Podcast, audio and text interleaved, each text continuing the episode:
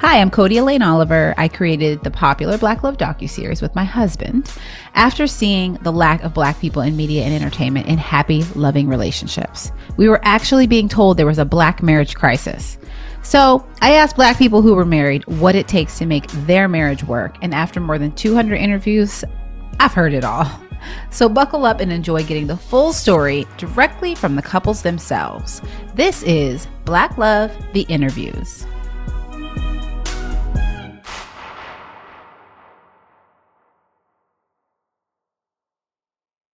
When Tommy and I sat down with Viola Davis and Julius Tennon in 2016, we were only a year and a half into our marriage and about 40 interviews in. We had learned a lot from several couples, but one of the things that stands out to me about this interview, one of the things I absolutely loved was Viola and Julius's first date and how Julius could have been perceived as off putting in as very clear as he was with his interest in Viola. And it just struck me as interesting because often we are wrapped up in what we expect that first date to be like, you know, the who's playing hard to get and who's corny or whatever. And listen to how Viola talks about him calling her back to back times the night after their first date that is really the beginning of such a beautiful relationship because of his transparency and his emotions. As with a lot of the interviews that we did for the first season of Black Love and beyond, you know, we're we're always looking for any insights and advice into how to make a marriage work. Viola and Julius's views on responsibility and working on yourself to see if you are the problem in your past relationships. Honestly, their whole outlook on what it takes to be committed in marriage is what makes their interview one I will always remember. Okay, enough of me. Let's get on to Viola and Julius. LA, New York, Rhode Island, everywhere I went, I was like the lonely girl. I had no idea how to meet men. I had no idea how to keep them. I had no idea how to choose them.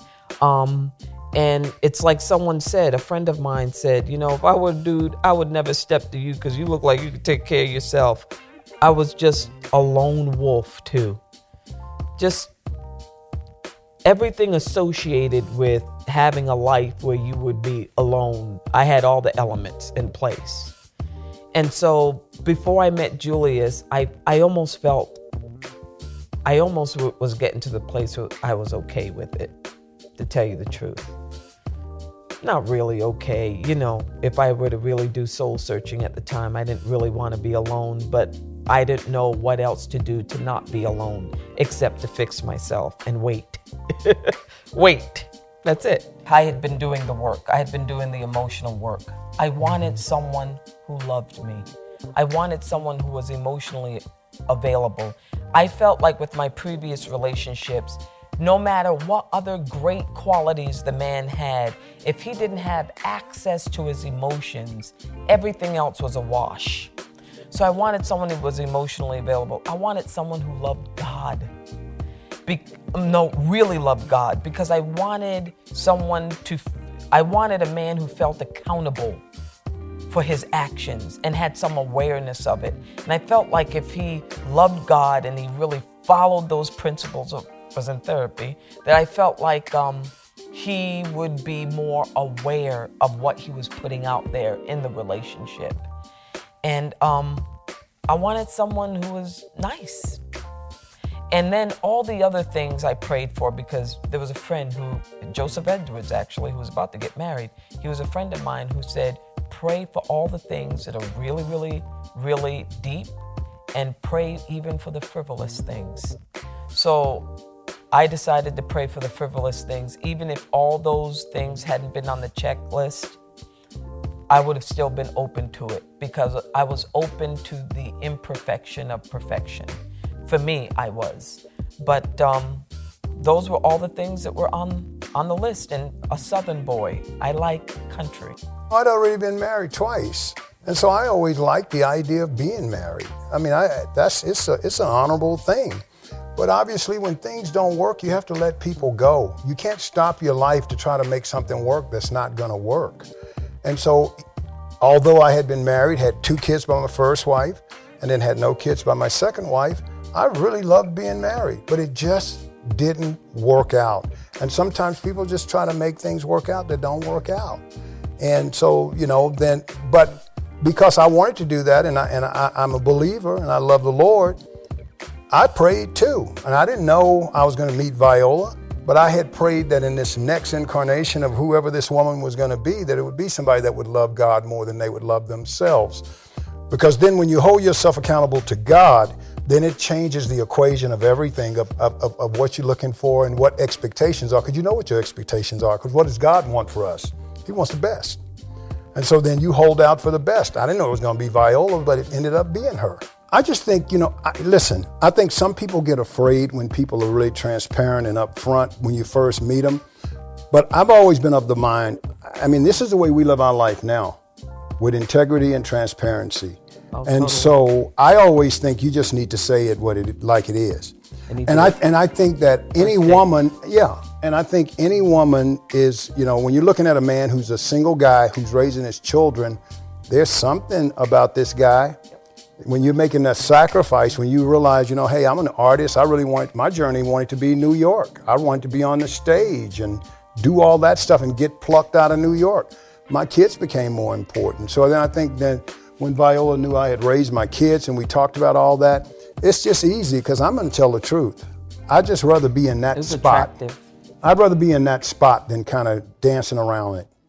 I was 34. And I was 45. I tried to tell her I was 41 or something like that. No, you and said 46. Like, I said 46. He just shaved one year off, and I knew he was. I she knew, knew I was lying. She thought I, but I didn't necessarily want to do it. You know, you always think because I had had an experience with dating another girl before the girl I was with when I was dating at the time I met her, and the girl was like, she was a nice girl. I was taking her on a date. Somebody had set us up. And then she was like, You're too old for me. I was 10 years older than her.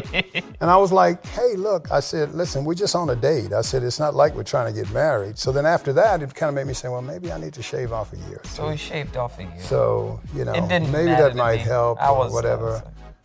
Not really a total lie, a little high. we were both in a line getting a sandwich. It was like Crafts was a break. Bagel. Uh, and I was getting a turkey sandwich or whatever. That's what I wanted. Mm-hmm. And uh, I just overheard her talking to a girl in front of her saying, Oh, I don't like LA. I don't know anybody here. She was kind of complaining. And I was kind of like, I was dating a girl who was a little bit of a monster. and I was kind of like, oh, wow, she uh, seems like a nice lady. She doesn't know anybody. Uh, I'm kind of ready to meet somebody else. And um, so I said, uh, eh, like a good Southern boy. My mom always said, if, if a girl likes you, you know, you, you give her your number, and if she calls you, she calls you. If she doesn't, it's nothing ventured, nothing gained, right? And so at the end of the day, I gave her my uh, my card. And he had his shirt on. So that was a big deal. I a lot of actors have their shirts off and their little. My cards. card, I had my shirt on. I gave her my card, and she called me a month later. Listen, I after a week, you usually think if you give a girl your number and you think, hey, she's going to call me, and she doesn't call you for a month, you just kind of go, okay, well, I was just being a nice guy. Didn't really, I didn't really think anything of it, but I remembered, I, I remembered when she called me a month later, I wasn't like, hey, what's happening, you know? And she was going to a photo op because I was recurring on the show. She was a series regular. So I'd only done the pilot, and then I knew I was going to do episode nine. I didn't know what was going to happen beyond that because uh, Mr. Bochco had said, you know, we're thinking about expanding your role. We're not sure, whatever, but we're gonna, you know, we're gonna bring you back. And uh, I would imagine that if we hadn't met during uh, that craft service thing, we might not have uh, hooked up. It was total fate because I hated Los Angeles. I definitely, I was in, I was in therapy, and not therapy because I was completely damaged. I just, I wanted to live a healthy life. So I said, I'm gonna be this healthy woman. I'm going to be different than what my parents were. I'm going to, you know, I'm going to be healthy inside so I can attract the right sort of man. And I prayed three and a half weeks before when I was at a theater festival. I got down on my knees and I prayed for a black man, ex football player from the South who had kids, who was older than me. And I met Julius. And when he gave me his card, I was thinking, he's really nice he's good looking. There's something wrong. something's wrong, something's wrong. He's something's wrong with him. And so I, I, I didn't call because I had bad credit. I was struggling with driving in LA. And finally, you know, everyone said, You got to call him. You got to. I said, You know what? I'm to call him. And after our first date, I always tell people, after my first date with Julius, my life got better. Every, every way. Anxiety went away, um, fear went away. He just made my life better. There was nothing about Julius for me that felt like he was about swagger or about, um, he wasn't a Mac daddy. From our first date, I remember I was terrified because he told me exactly who he was. He was absolutely honest about his past. And then he brought me home and he just said, You are a very beautiful and nice woman, and it was a pleasure spending time with you and he shook my hand. I remember you, you shook my hand. and then I went in the house. 20 minutes later, he called again. Yep. And I said, You got home already? He said, No, I'm at the Ralph's down the street. But I just wanted to tell you again what a great time I had and what a beautiful woman you are. And I said, Oh, okay. 20 minutes later, he called again.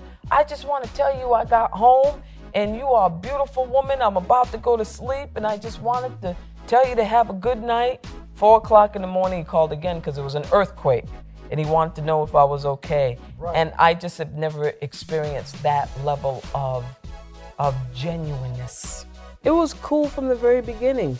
There was, there was no issues from the very beginning. Right. It was kind of like a, a dream um, connection in a way, a dream connection that was very real. That's the thing with Julius. It was easy. It and just then, was easy. And then meeting the kids, mm-hmm. and as far as they were concerned, I mean, these are these are people that are grown people. They were grown by that point. You know what I mean? And obviously, you know, you want your kids to, you know, um, be uh, supportive of you in uh, any relationship that you're in, but it's not contingent on what your kids think. So I don't think you should ever have yourself in a spot where you're worried about what your kids think. I mean, obviously, if they're younger, yeah. then you do need to talk to them. I think sometimes they, because you know, they might feel like, God, you're marrying another guy, and what about daddy? And that, and you have to go through that. But when they're grown, you know, they they're living a life. They have to understand, and of course, you want them to, uh, you know, uh, like the woman you're with. You can't always count on that. but in this case, my kids were fine with Viola.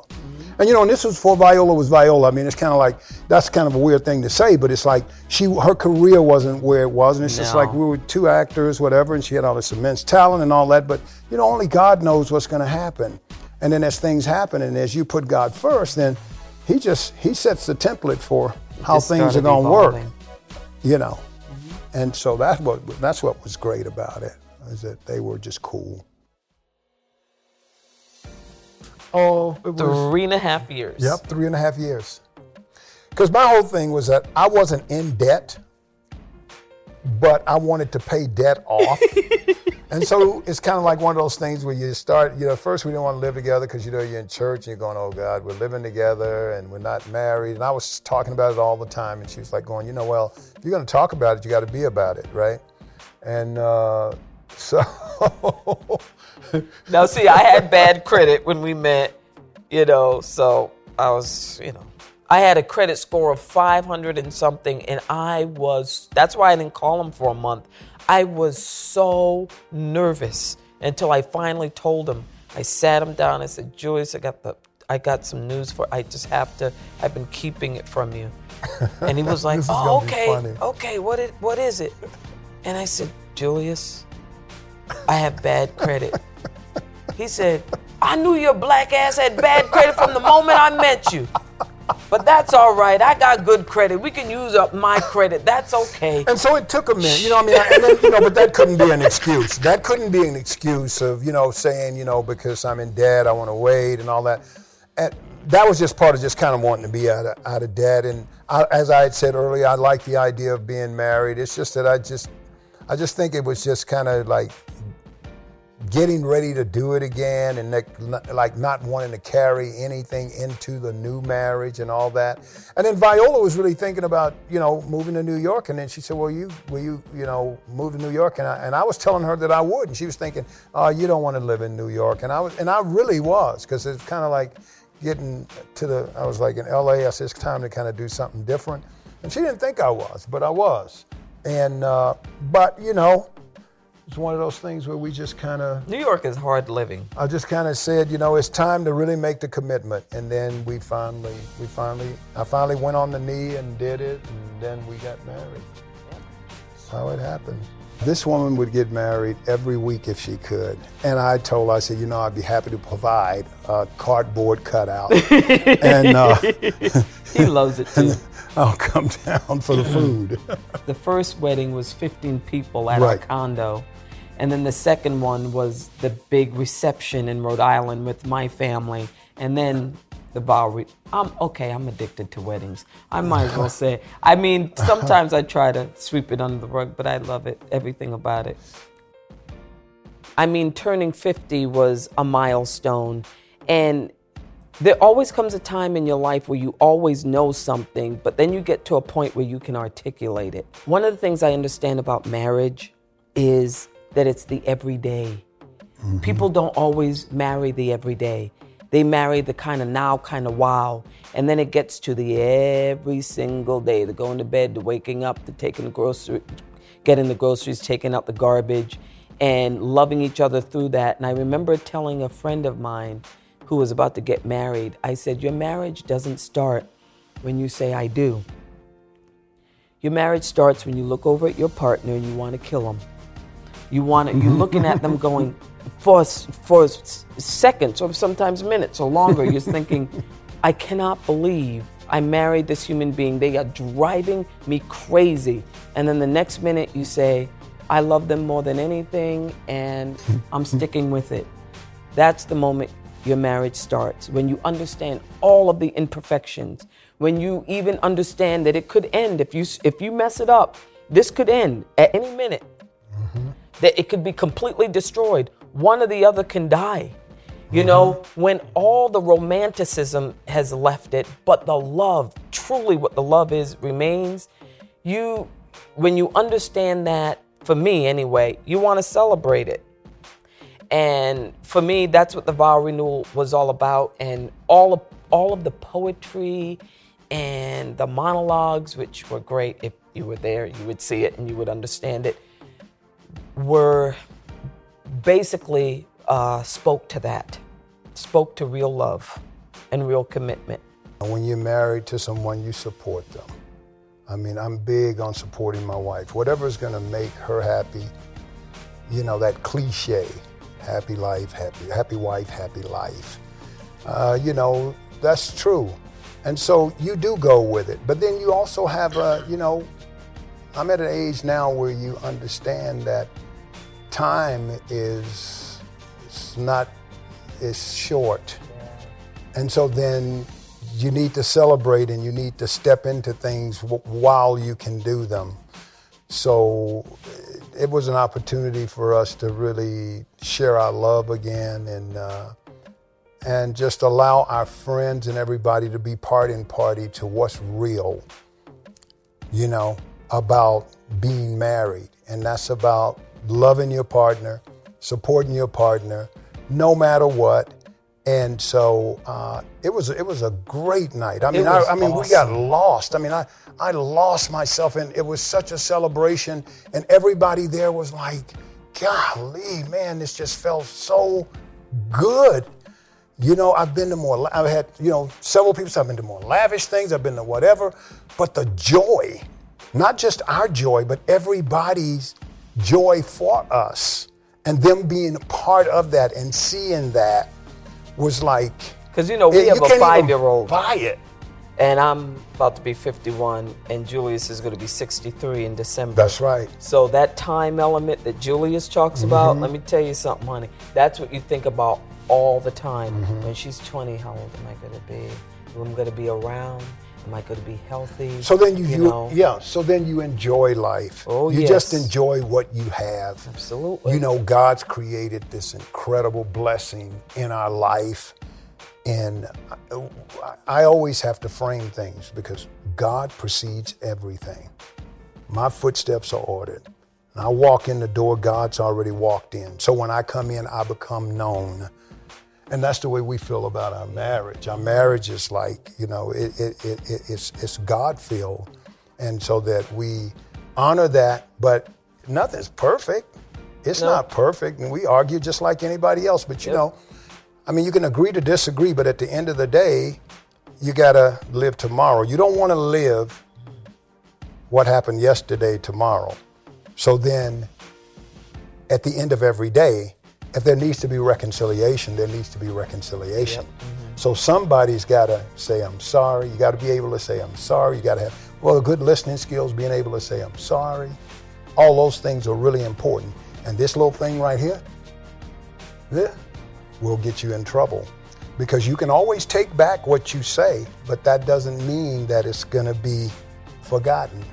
Yeah. So you have to be careful mm-hmm. of the things you say to your partner. Because they'll never be forgotten. You might think they are, but they, they're never forgotten. Yeah. And so then you have to pay attention to that. And, um, you know, and don't let the sun down go don't let the sun go down on your anger, right? We always resolve it. It may be three or four hours before we don't talk. Few doors get slammed here, there. Never. Okay. Never, never, never, never, never, never. and it's all good. You know, you might have to take a hike. You got to go somewhere. You come back, and, it, and then finally you come together. Definitely, it's a learning curve, right? Being married, you know. And um, I mean, he talks about like hours or whatever. We, we we're pretty good. We we don't last too long when we get mad. I don't think, but I do slam a couple of doors.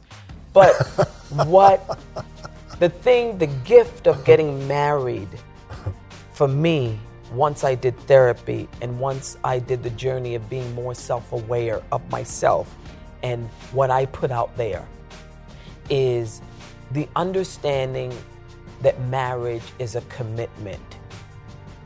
And people don't understand what commitment means. It's like our profession of acting.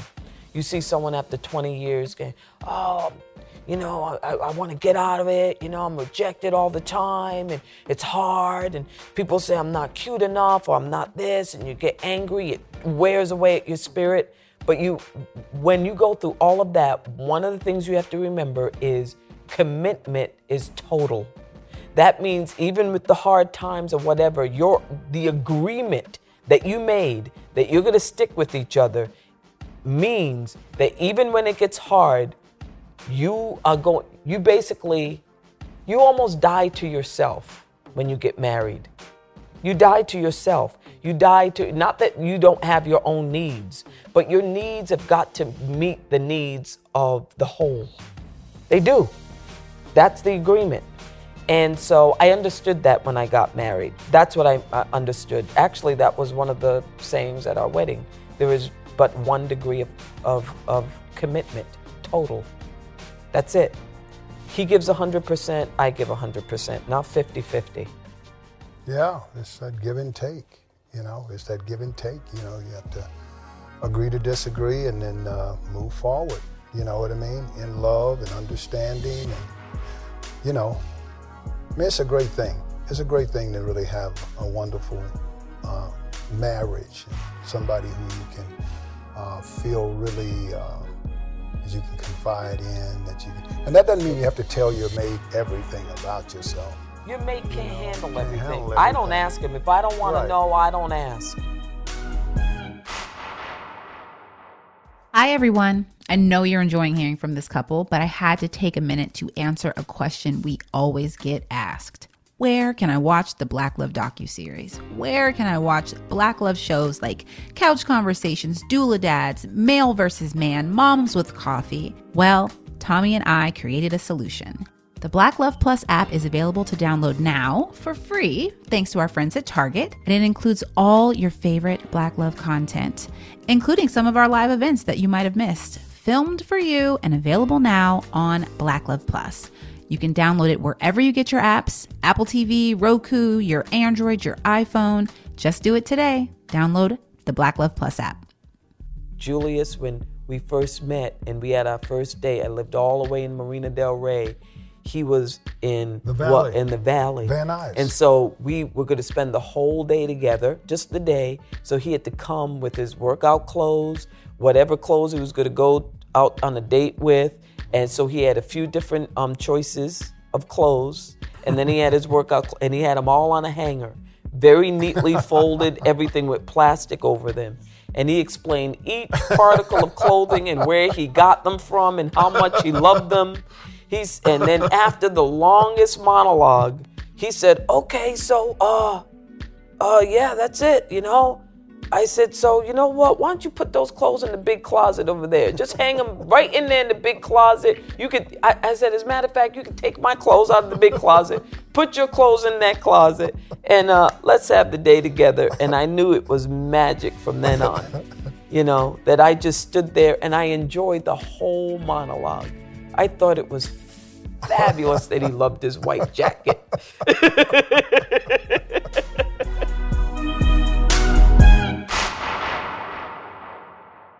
Whenever we share clips of Viola and Julius on our socials, the one thing that everyone comments on is how honest they've been with each other since the beginning of their relationship. And that was apparent when we sat down with them in 2016.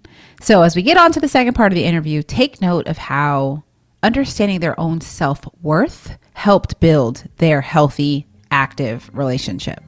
One area was adopt adopting Genesis, because Julius, uh, understandably, and I understand that even more now, he was done having kids, and I didn't know if I wanted to have, and then I had I had the baby urge.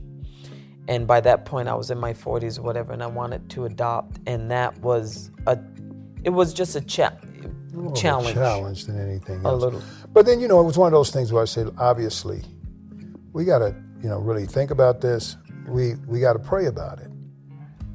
And then, you know, me being the head of the household, then I have to pray about it because I had been really transparent with her when we met. When we met at the, you know, the beginning. And I was like, I really don't want kids. I already had kids. I got grandkids. I don't really want to have kids. But once she decided she wouldn't wanted to have a baby, I mean, I wouldn't have thought I would have a baby now. But it's the greatest thing that's happened to both of us. And then I prayed about it and I said, you know what? You want to have a baby? You want to get a baby? Let's go get a baby. It wasn't hard. Listen, I was a single father for 17 years with two kids. I was a single guy with two kids, an actor, a probation officer. I mean, I already lived a life. I know what life is. So then getting a baby was it wasn't it's just like getting off the horse. You know how to ride it, but you hadn't ridden it in a while. So when this baby came, it was like, okay, I already got experience with babies. Was- My babies were three and a half and one and a half when I took custody. You know, so And me, I was like, she's not eating anything. She didn't have one bite of food for breakfast. And Joyce said, B, she'll eat when she wants to eat. She won't starve to death. I don't know, Julius. I don't know. It was all those everything, uncertainties for her, and those certain those things for me were things that I already knew.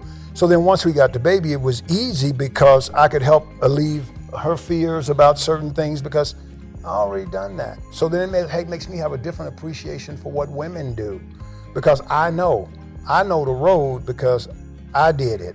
So guys can't tell me about what women do that it's easy. It ain't easy raising kids. You know, it's not. but you know, it really it didn't change our dynamic. I don't think. I, mean, it was think it just like this this person coming in the house. It was just And it's not, that's not bull either. It, Yeah. it really hasn't. It didn't change our dynamic at all, really.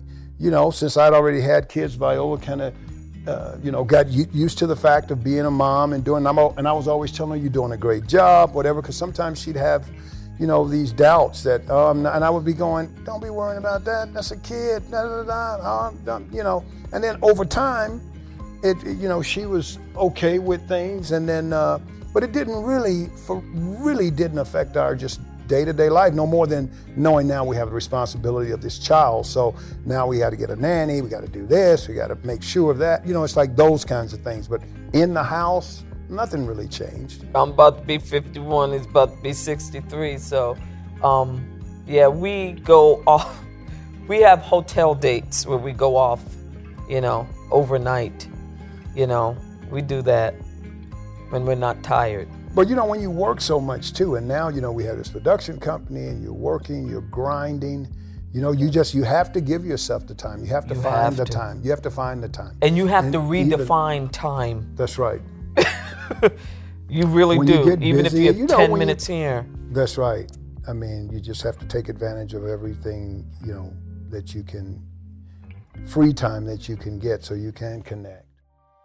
If one do, if one goes before the other, you know what I'm saying? If one gets sick and one's sick for a long time, You know, long-term. what are your wishes? it's All of those things. conversations that people don't want to have even when they're single, you know, and all of a sudden you have to have them with another human being. And what are their values when it comes to that? You know, I could say what my biggest challenge is, but you know that ebbs and flows. I mean, Mike, I- go ahead. I think you know. I mean, obviously having differences of opinion about opinions about certain things with me.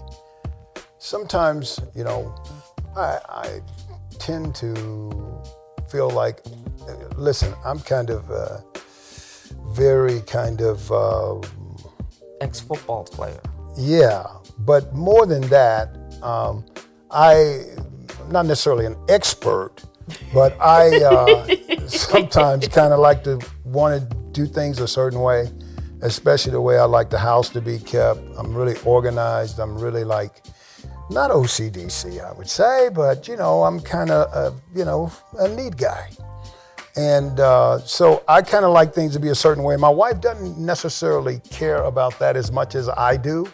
And so I'm always telling her when I met her, I remember the first time when I met her and I was in her bathroom, the caps were off of everything. Stuff was everywhere. And I was like, wait a minute. And I remember she came home to her apartment and when she came back, everything was, the caps were on everything, everything was Spotless. neat. And then she was saying, He scrubbed the. she said, Why did you do that? And I said, Because this is what I do. I said, Now listen, I said, Don't worry about what I do. I said, This is what I do. So in our marriage, it's like now because I'm that way, I tell my wife, if I'm go- if I say something about it and I'm doing it, you- you don't have to help me do that.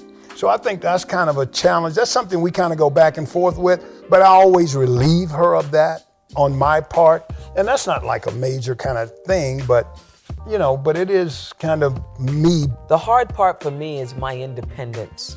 I was very independent when I met Julius. I was the hardcore New Yorker, theater, going to public theater, you know, with my backpack on, doing what I wanted to do when I wanted to do it. And that's always the hardest part when you get married. It's like I like to disappear. Like go to a bookstore, get a little sushi dinner. I'm very uh, much a lone wolf. That's been the hardest part. And see, I'm much more gregarious, so I kind of like to. Yeah, I don't want. I like yeah, to be around I people. I like people to talk. My wife is quieter, and uh, and I support her. I mean, she wouldn't be on one red carpet if she didn't have to.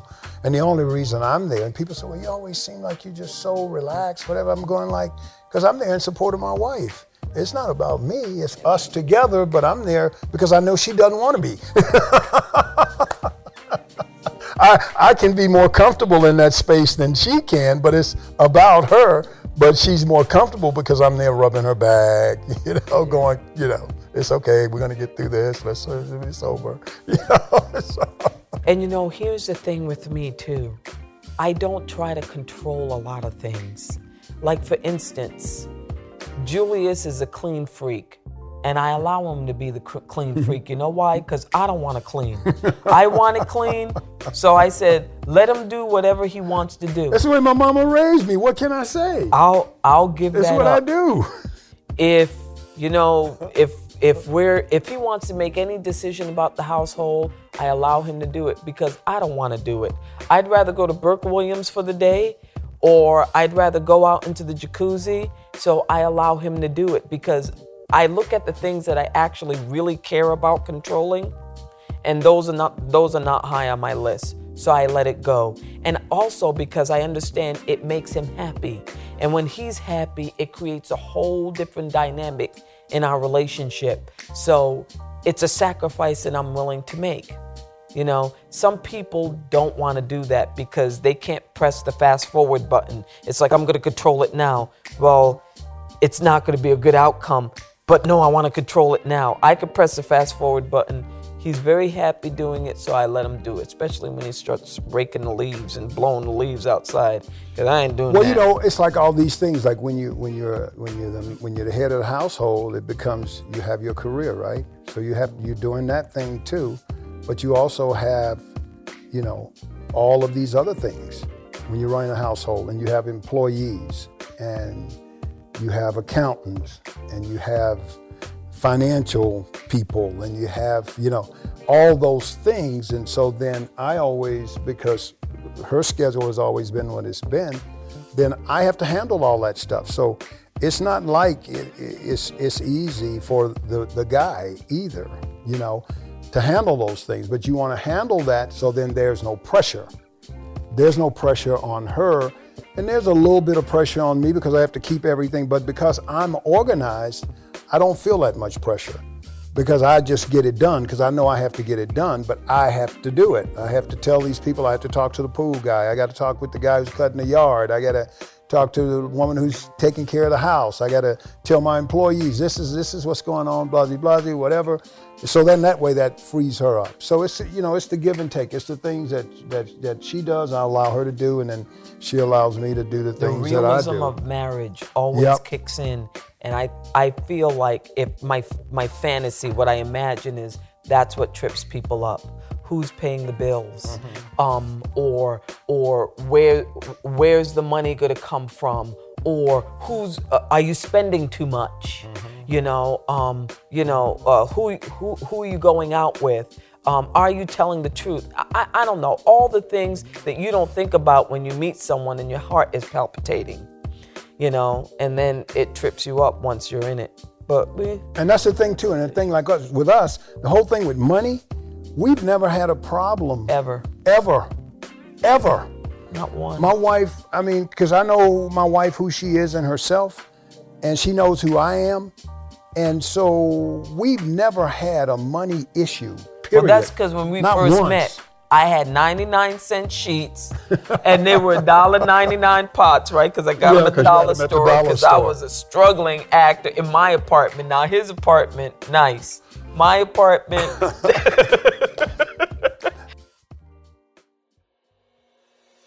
I've learned that uh, I'm malleable.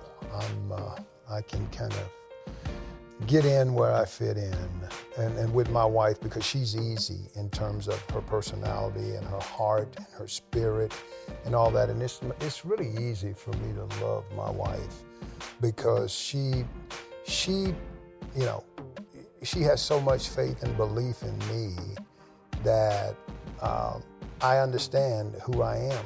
Sometimes say, people say, well, you married to Viola. How does it? How does that feel? It doesn't feel like anything because I know who I am. You have to know who you are, especially in our business when you're with some, with an actor or an actress who's elevated and all that. And that's not necessarily you're not you know elevated in the same way, but actually you are.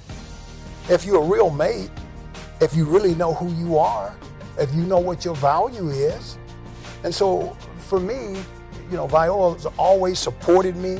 I support her, so I've just learned that you know my wife is uh, is complete. You know, she's just a complete person, not any different from anybody else. And the greatest thing about Viola is that she's just regular. We live a regular, regular life, and we could be out in the street, but we don't need to be in the street. It's not important. What's important is family. What's, what's important is family and love and, you know, and doing the work that we love to do and, you know, providing opportunity, the things we, that we're moving forward with. And we're just looking at every day as a, you know, as an adventure because we're, we're, we're really in it. We're in a great time. So we're going to take advantage of that time and affect as many lives and as many people as we can in our world. Because you can't change the whole world, but you can change things where you sit. And that's where we are. The greatest thing I learned about myself is exactly what I learned even with my child is I am proud of my ability to love and my capacity to love. And I mean that in the truest definition of what love is. that I understand that um, loving through the hard times. I understand giving even when maybe someone can't give me anything back. I, you know, I I I understand um, being patient. I understand all of those things. And you know what? One more thing. I remember seeing this on an episode of Golden Girls, and I can't remember, believe I'm mentioning Golden Girls, where Bea Arthur's character says, um, uh, one of one of the, Betty White says, "So what what do you want in your next husband?" And she said, "I want someone to grow old with." And I thought, okay, well, of course you want someone. And she said, because Stan never wanted to grow old with me. And for some reason, it struck me much later that that's what most people don't want. They want the young, they want the cute. And as soon as you stay that way with your body, with your sensibility, it's all great. And then when you get older, you change. You change physically, you change emotionally, and a lot of people are not in it for the long haul. They're not in it for the changes. They're not in it for the health scares or, I don't know, the death. They're not in it for that. And I literally do want someone to grow old with. I do. I understand what all those elements are. I saw it with my mom and dad when he when she had to sit next to his deathbed. That's marriage. That's love. That's commitment. You telling somebody to go, you holding their hand, that's it. I was liberated from my New York experience. You have to realize I went to New York. I'm, I love New York. That's my city. But I came to New York from Central Falls, Rhode Island. Once I got to New York, one of the things I understood is I was trying to escape that provincial life. But in the midst of, you know, bad boyfriends, wanting a home, wanting a life, I realized that that's exactly what I wanted. Mm-hmm. I wanted, the, not that I'm saying that my husband is provincial, but right. I wanted something secure. I wanted something tried and true and honest and real. That I didn't necessarily want it the caustic tongue and someone who's like, oh, oh, forget, you know, a house with staircase and a lawn. You know, I want something different, funky. Da, da, da. I was liberated from that. I wanted the house. I wanted the white picket fence. I wanted the husband who loved me. You know, I wanted country. I did. And for me, I mean, obviously, I mean, I, yeah, listen, I just wanted to be with someone who, uh, as I said earlier, love God more than they love themselves. And, uh, you know, um, and somebody I can have a life with. That would be, listen, love's not easy. Marriage is not easy. It's, it's, it's work. But it's worthy work if you have the right attitude. You know, attitude is is 90% of it.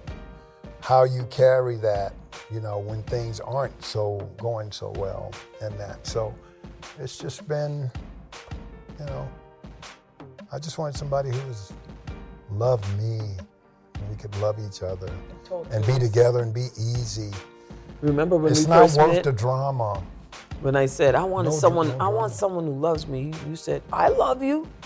I want someone who's emotionally available, Julius. I'm emotionally available. I said I want someone who really, really, really loves God. He said I love God. And then I stood there, and he stood there.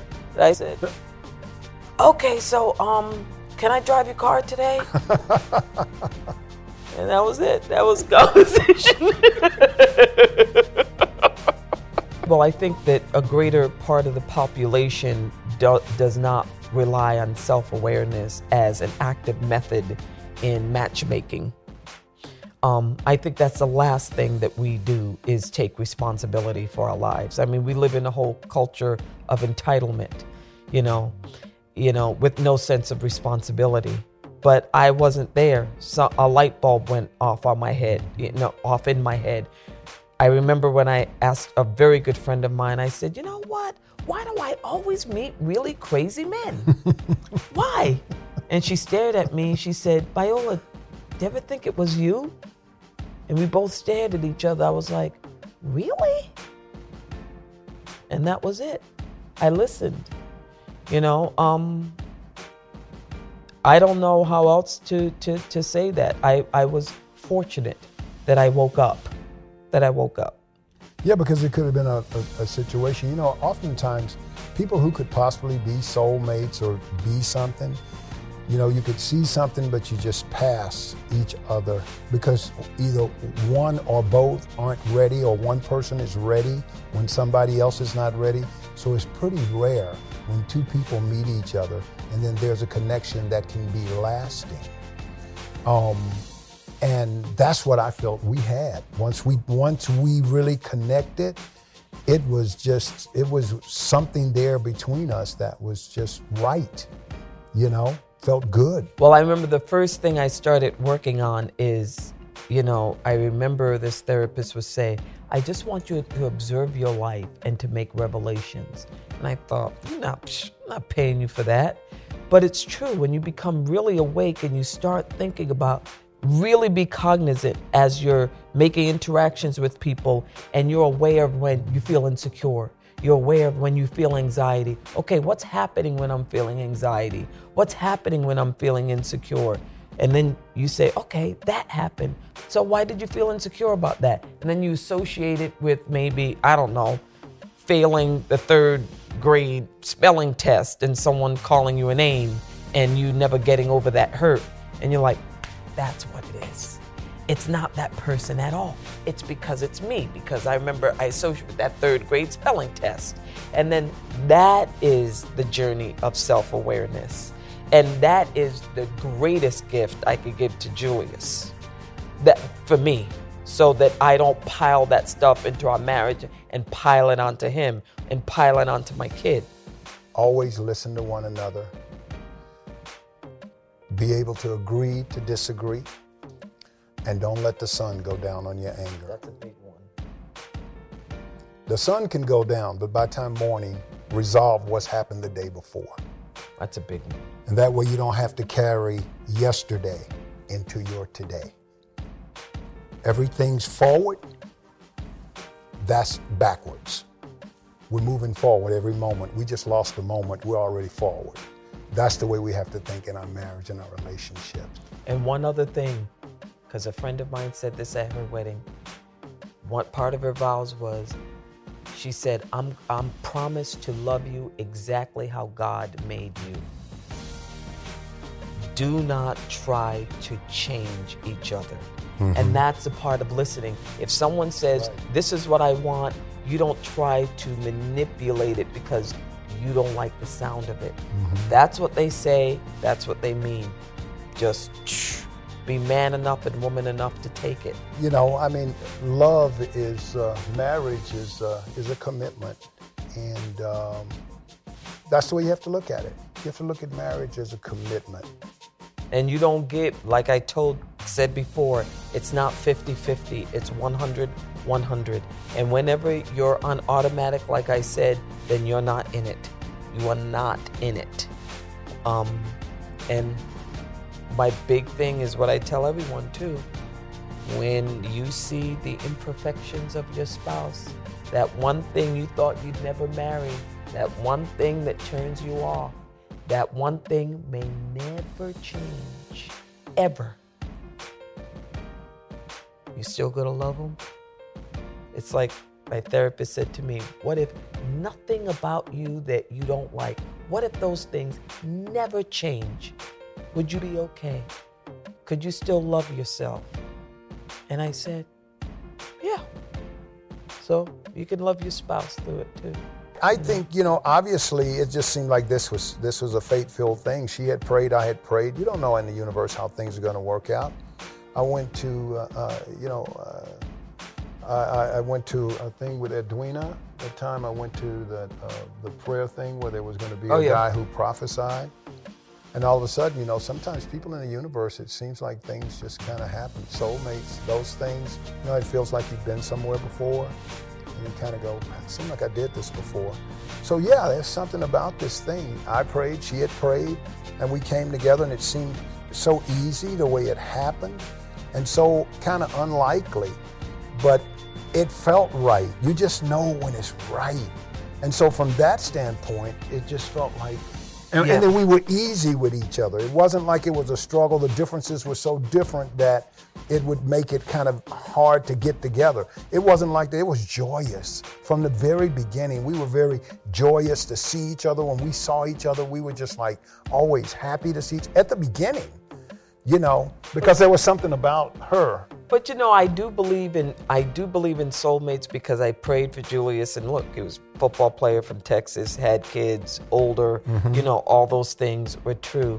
But I do believe in the saying the happily ever after comes after you've done the work.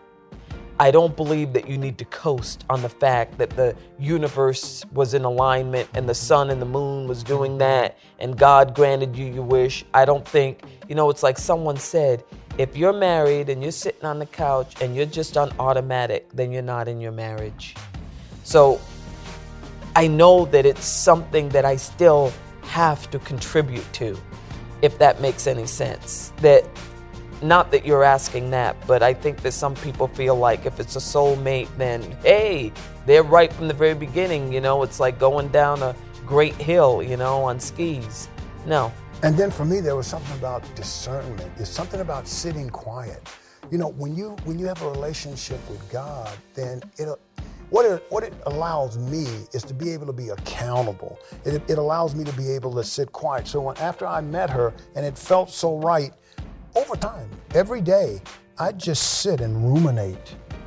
I'd just think about her and how easy it felt. And then stuff started feeling good because it feels right. The connection is right. And so that was that was it just became easy. It just felt right. It felt We like had a should lot of laughs. And a lot of laughs. Because Oh, you know that's the thing, and I'm sure you guys do too. That's everything. That's everything in any relationship. The more you laugh, the better. Uh, and we laugh all the time. Tears, stre- I mean, tears streaming all kinds down. of stuff. laughter, It's crazy, everything. but laughter is the, is one of the main keys. It's a lot of funny things in life, even some serious things Yep. are funny. Find the funny, right? you get married to somebody. You're singular. He's singular. You come together, and then there's two in one.